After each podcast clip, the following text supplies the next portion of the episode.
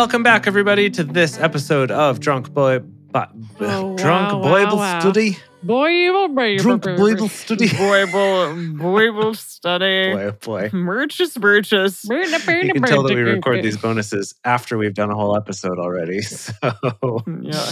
boy, oh boy. And that means after we have drunk. Yeah. Yep. Okay. Welcome to this episode of Drunk Bible Study Bonus Edition. Uh, so we just started the book of Ezra, which is super exciting for a number of reasons. It is my godson's name, so I get to learn Mhm. about who he's named after. So that's cool. Uh, also, Ezra, as it turns out, is a big deal. Really? I just learned this while researching Ezra for this bonus. You wouldn't know that because he wasn't even in the first four chapters that we read today, but sure. Yeah, he's not even mentioned. So No. exactly, but he's apparently a really big deal in like the history of Judaism. Actually, Wow. Okay. yeah. So I looked up some stuff to talk about that, and then Emily, you looked up some things about this new The Daric. cool currency that we have, Daric. The Daric. Yes. Daric.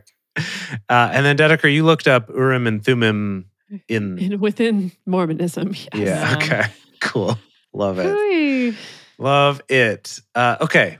All right. I'm going to start us off with some some history kind of stuff here. So, Ezra was also known as Ezra the scribe or Ezra the priest, Mm. and he was uh, a, a cool guy. Like I said, I'll get into kind of some of his his uh, important contributions to the world of Judaism. Uh, but I'll start off with his name because this sometimes comes up on quizzes, so this is good to know. Oh, yeah, that's good. Oh. Yeah. His name may be an abbreviation of Azaryahu, which means Yah helps. Okay. Okay. So Yahweh's helping him out? Might be helping him out. Cool. Yes. And then in the Greek Septuagint, his name is rendered as Esdras. Hmm. And then that's where we get Ezra from, is like a Latinization, maybe, and then a later Anglicization of the name. Okay. Uh, anyway, so so yeah, so like we talked about, it's it's about reestablishing the temple, but also one of Ezra's big contributions, and we'll get this more later. So I don't want to kind of get too into it because we will eventually read about it in this book. He Mhm. will eventually show up in his own book. But basically, kind of establishing we've all been kind of scattered to the winds. Practicing our religion has been forbidden for a lot of us in different places, and it's changed over time. Uh, but but we're going to reestablish it. We're going to rebuild this temple, and we're also going to kind of reestablish what are the feasts that we do. How do we practice this? How often do we pray? How do we pray? Who's allowed to pray? Who's allowed to be a priest? Kind of all the like reestablishing the rules, a lot of which are still the rules today in modern Judaism. Hmm. Oh, wow. Really? Oh, wow. So that's what I mean about Ezra being a big deal. He kind of established a lot of this, which is pretty interesting. Okay. So this is like the big, a big reset, as it were. Yeah, yeah, exactly. We're kind of starting this new second temple chapter Fun. of okay. of Whoa. things. Yeah, exactly. That's wild. Yeah. Yeah, really. So to kind of look at the the timeline here of what we're talking about is so we started around so 539 BC is the fall of Babylon Mm-hmm. and Cyrus, you know, Cyrus was king before that, but 539 is when he conquers Babylon and directs them to go home and rebuild their temple. Okay. And then we have so this is like the the real life timeline. So not just what we read in the book, right? But so Cyrus the second, Cyrus the Great, conquers them, says, "Go rebuild your temple. You guys are cool." Yeah. And then he dies, and we have a new king who is King Cambyses, Cambyses. Not sure how you say that. Who rules for just eight years from 530 to 522 and uh, conquers Egypt. So check that off. Wow. Yeah. And then we have Darius the First, who ruled from 522 to 486. So quite a while. And he fails to invade Greece. So that's fun. Hmm. And then we have Xerxes, and then we have Artaxerxes the First, who may be the one that we wrote a letter to. Wrote the whole letter to. Yes. Oh, yeah. Yes. Yes. But then there's a Darius II, and then there's a Artaxerxes II. Okay. Oh dear. And there is some debate amongst the historical peoples is about which Artaxerxes it was that was written to. Was it the first or the second? Which basically means was it like mid fourth century or was it late fourth century, even into the third century? So- Hmm. Goodness. a little bit unclear on on which of those. Uh, another fun little piece of trivia here is that this traditionally was all written on one scroll together with the book of Nehemiah. oh, Oh. So this was twofer. yeah, it was the book of Ezra Nehemiah, and so they, they were both one one book. I wonder when and why they decided to split them up. Well, I'm glad you asked. Oh, So, well. uh, so basically, what happened is that in the late medieval times, in Christian Bibles, they split it up into two, which they called First and Second Ezra. Still, Hmm. uh, oh. Interesting. and then the Jewish practice adopted that of splitting them up into two different books, but they called them Ezra and Nehemiah. Okay. So basically, there's Ezra, and then there's Nehemiah, who's another leader around this same time. And again, because it's like which kings were they actually alive during? There's some debate about how much they overlapped. Were they the same age? Did they overlap a little? Uh, but apparently, later in Nehemiah, it's mentioned that like Ezra is also doing something in Nehemiah. So the idea is they probably lived at the same time and were both kind of leaders around the same time. Wow. Cool. Yeah. They're buds. Thought that was pretty cool. Now, here's where it gets really wild. So, there is a theory, not a super widely held theory, but there's a theory that Ezra is actually the one who wrote the Torah, Like the whole the Torah. whole thing. the whole Torah. Wow. Which most scholars are like, no, but he may have been the They're one. like, no, you're being ridiculous. But he may have been the one who edited it. He may have been like the chief Oh. editor. Because if it makes sense, like they're coming back together, they're Yeah. reestablishing their religion. Let's take these writings, let's compile what's real. Kind like again, the same decisions that later got made in Christianity about what gets into our Bible. Uh, that that Ezra might have been that guy in his time of like which of these writings end up in the Torah. wow. So, yeah, again, a really big deal. It's a really big deal. Uh, and he also set up a bunch of laws and, and rules and things like that, which I think we'll get to later. So I'm not going to go into those now, um, but kind of about like when you pray, how often, what women are allowed to do and not Of do on certain Ooh, days. That's You know, fun. the classic. That's fun. the I love it when classic I love it when dudes get all up in that. Yeah. yeah, women, you can't do this thing on this day because I say so. Yeah. Now, I, I just I do want to read one of these to you because I really enjoyed this one, and this is um, Okay. according to the Talmud. So I don't even know if we'll get to this in the book. I just don't want to spoil too much, just in case we do. But in the Talmud, out of the ten standing laws and orders which Ezra the scribe is said to have enacted, one of them is that Jewish women and or girls, as a precautionary measure, be accustomed to conversing with one another while one of their party goes out to relieve herself in the outhouse. Hol- Okay, hold on. Let me think about Yeah. this for a second. Wait, to, they need to be able to talk with one another? That they should be accustomed to conversing with one another while one of their party goes out to relieve herself in the outhouse. Oh, okay, sorry. Hold on. Yep, I'm still trying. Is it? So they're keeping each other company? they should be able to talk to the person who is using the outhouse, or as in when the person is using the outhouse, they should talk. It's To like in another. Japan where like you can press a button to have fake water sounds so that no one has to listen to you Pooping. making bathroom sounds. Yeah. And so they should just keep talking. What It's like unclear what- which it un, it's unclear which it is. And it's not elaborated here. It's fascinating. we had to write it down. Yeah. So, I mean, there's other stuff about like what men need to do after they have a seminal emission. Oh, Uh, you know, there's there's all sorts of things here, but that one was the one I was most scratching my head about. Do women get to tell the men what they have to do after their seminal admission? Of course heavens, no. Women don't know anything. Yeah. Anyway, that's what I got about Ezra for now. For now, there will probably be more later on, but uh. Okay. he's a big deal. All right. Wow. Indeed. Okay. Well, I'm going to talk to you about the Daric, which I didn't immediately realize is named after Darius the First. That makes sense. Oh, it all makes sense. Okay, I'm glad that I'm not the only one. Yes. yeah, so it's essentially this monetary standard of the Persian Empire during the time. Now, Cyrus the Great, who was before Darius, also, oh, I guess, well, no, Cyrus the Great was kind of during Darius, it looks like. Some overlap. What does this say? Cyrus the Great, 550 to 530 BC, introduced coins to the Persian Empire after 546 BC, following its conquest of Lydia and the defeat of its king Croesus, who had put in place the first coinage in history. Oh wow. So they did this this Lydian coinage essentially during that time. Darius the First was between 521 and 486 BC. right. Okay, so yeah, kind of overlapping, but then getting into past Cyrus. And Darius was the one who introduced this new thick gold coin, which had a standard weight Thick. of That's eight. a thick coin. It's a thick That's coin. a thick coin right Oh there. my goodness. It had a weight of 8.4 grams, and it basically equaled in value to 20 silver coins.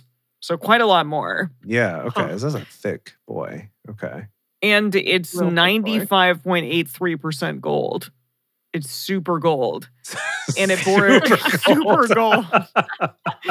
and it bore the image of the Persian king or a great warrior armed with a bow and arrow. There So it was also looked looked badass. is Yes, what it you're did. saying. It does. I mean, I'm looking at it. It's cool. I mean, it is just kind of this kind of like gelatinous, coiny. Like it doesn't have any. it- Gelatinous. it's just. It's like a thick coin. You mean amorphous?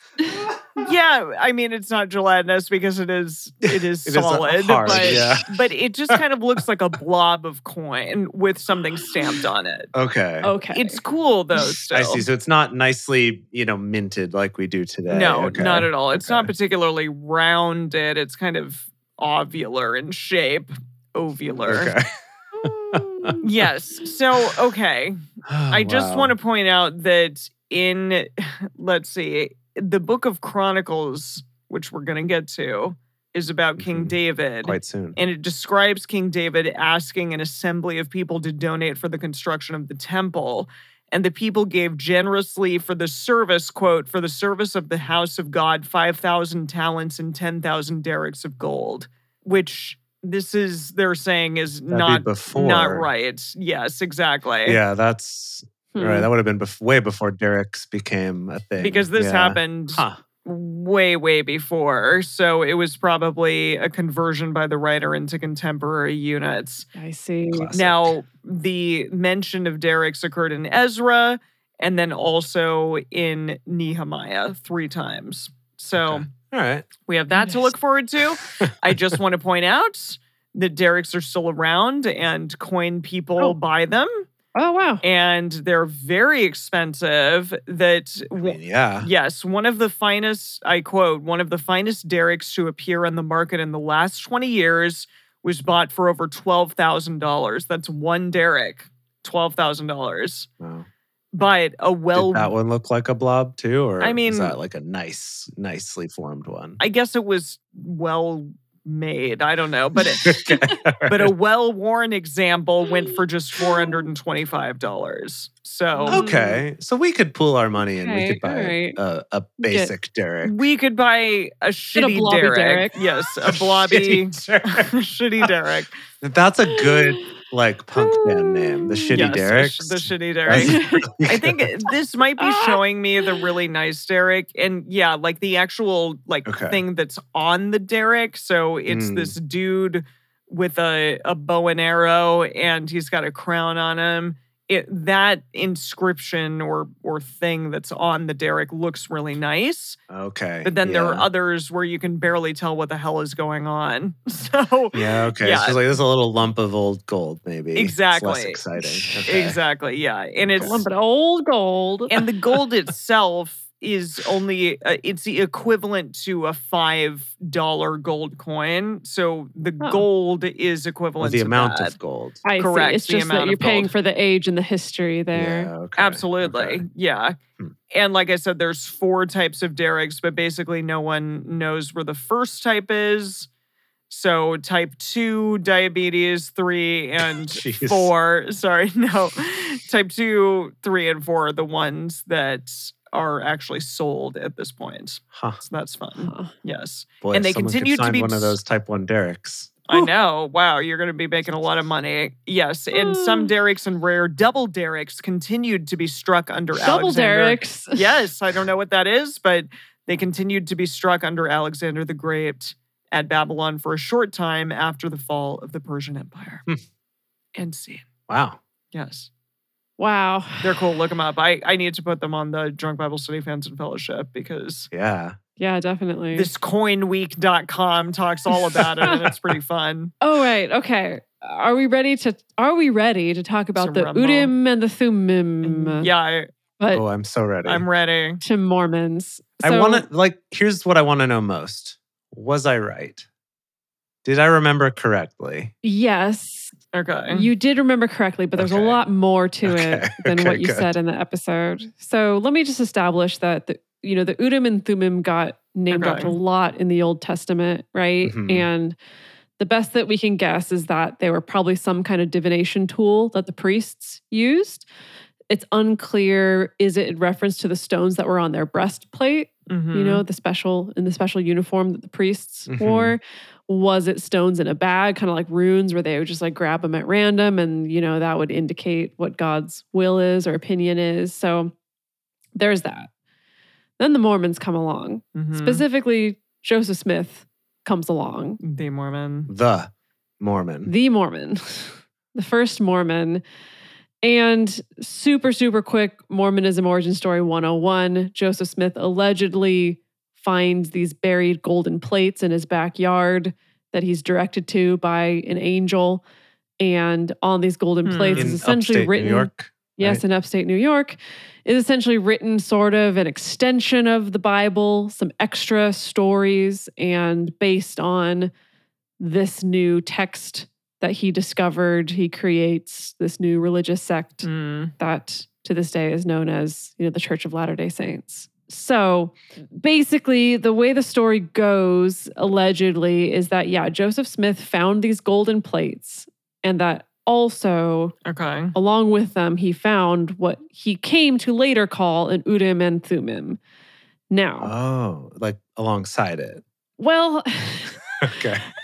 As happens with many things in Mormon origin stories, they're inconsistent Mm, and unclear. Mm. So, initially in 1833, in the first version of the Book of Commandments for the Mormon Mhm. Church, it doesn't say anything about Urim and Thummim. Hmm. It just says that he found some kind of way to divine interpreters, essentially, to in order to divine and understand the language that was written on the plates because they weren't written in English. Okay. Right, because Oh. they're written in celestial or in whatever. or Egyptian or something, you know. Okay. 1835, all of a sudden, in the rewrites of the Doctrine and Covenants, is when we get references to calling these interpreters, as it were, the Urim and Thummim. And the theory is that he was trying to connect it to the Bible to distance himself from like folk magic and witchy stuff. Oh, okay. Basically. Yeah, I can't have that. You can't mm. have that, right?